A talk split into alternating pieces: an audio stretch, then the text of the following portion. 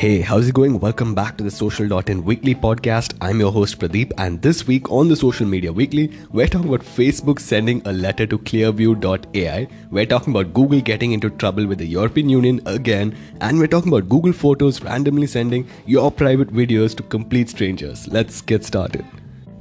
Our first story has to do with Google Photos having a bug between November 21st and November 25th, which affected users who used the Google Takeout feature, a backup service that Google allowed where users could download their data because they were concerned about privacy. Anyway, this bug would cause your Google Photos to randomly send your private videos to complete strangers.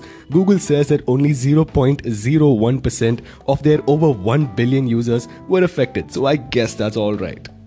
Our next story has to do with Google getting into trouble with the European Union. So, Google has got under an investigation from the Irish Data Protection Commission. You should never cross an Irishman because they are location tracking their users. Big news there. Anyway, the Irish Data Protection Commission has also filed an investigation against Match.com's Tinder because they are also using personal data. It turns out that Google in 2018 continue to track users' location even when they had that feature turned off. And your location could be used to tell a lot more about you than you know where you are. For example, I travel from home to work every day. I think there's a pretty good chance that I work at social.in.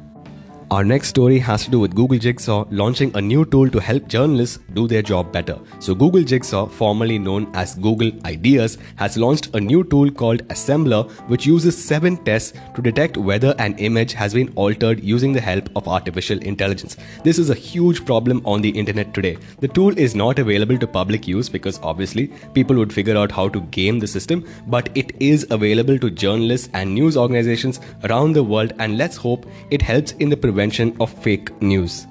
Our next story has to do with everyone's favorite social network, Facebook.com. So, Facebook.com has announced that they are going to be shutting down FAN or Facebook Audience Network for mobile websites and not for apps in the coming months. The reason they're saying that they're doing this is because that there is less demand, but it also could have to do with the fact that Google Chrome is soon to be blocking third-party cookies for data tracking and ad targeting. Safari and Firefox have already started blocking all of these cookies, so Facebook has no. Inventory, mobile app FAN will continue to work. Also, some information for you eMarketer has said that last year in the US, $17 billion was spent on mobile web ads, but $81 billion was spent on mobile app ads.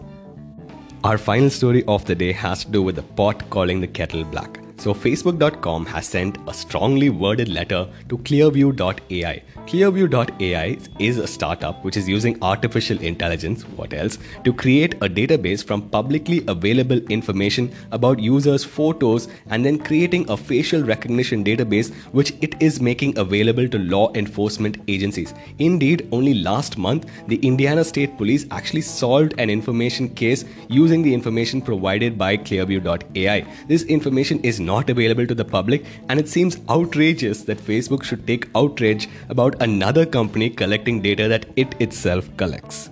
That's about it for this week's episode, guys. If you liked it, please go over to Apple Podcasts or Spotify or wherever it is that you get your podcasts and subscribe to the social.in podcast. And we will see you guys in the next week's episode.